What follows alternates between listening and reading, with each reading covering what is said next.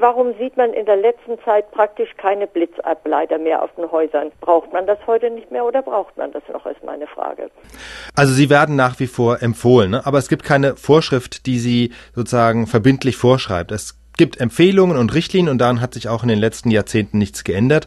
Da sind aber eben bei den Wohnhäusern keine Blitzableiter verpflichtend vorgeschrieben, sondern in den Vorschriften gibt es eine Blitzschutzpflicht nur für besonders gefährdete Bauten, was immer damit gemeint ist, aber meistens ist damit gemeint also A, welche, die besonders exponiert sind oder B, welche, bei denen einfach das Risiko oder der Schaden, wenn der Blitz dann einschlägt, besonders hoch ist. Also es könnten zum Beispiel auch alte denkmalgeschützte Häuser sein, die, wenn sie dann niederbrennen, einfach irreparabel zerstört sind. Aber so ein Blitz in einem Wohnhaus kann doch eben auch erheblichen Schaden anrichten.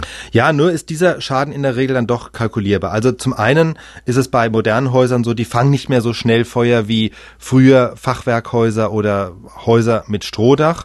Das heißt, die Gefahr, dass bei einem Blitzschlag gleich das ganze Haus abbrennt, die ist heute schon geringer als früher. Andererseits, wir haben heute viel mehr Elektronik im Haus, viel mehr elektrische Geräte, Fernseher, Computer, so dass hier die Blitze, wenn sie einschlagen, doch schon einen größeren Schaden anrichten können als früher. Und das muss man sich ja auch nicht nur so vorstellen, dass dann mal ein Gerät kaputt geht, sondern kann wirklich der Blitz die gesamte Elektroinstallation lahmlegen, wenn einfach kein Blitzschutz eingebaut ist in dem Haus.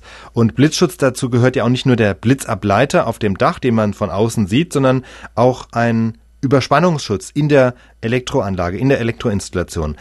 Aber wie gesagt, das alles ist für die normalen Wohnhäuser nicht vorgeschrieben und das mag schon ein Grund sein, warum viele Hausbesitzer oder auch Architekten sagen, Blitzableiter brauchen wir eigentlich nicht, ist ja auch eine Kostenfrage. Früher gab es Anreize, da gab es zum Beispiel bei den Brandschutzversicherungen oft noch einen Nachlass, wenn man einen Blitzschutz eingebaut hat, gibt's heute in der Regel nicht mehr und wenn es wirklich stimmt, dass immer weniger Häuser einen Blitzschutz haben, ich muss sagen, das hat mir niemand genauso bestätigen können. Mein persönlicher Eindruck ist es auch, dass man heute diese Dinger weniger auf den Dächern sieht, aber ich habe da keine harten Zahlen zu gefunden. Aber nehmen wir mal an, das stimmt.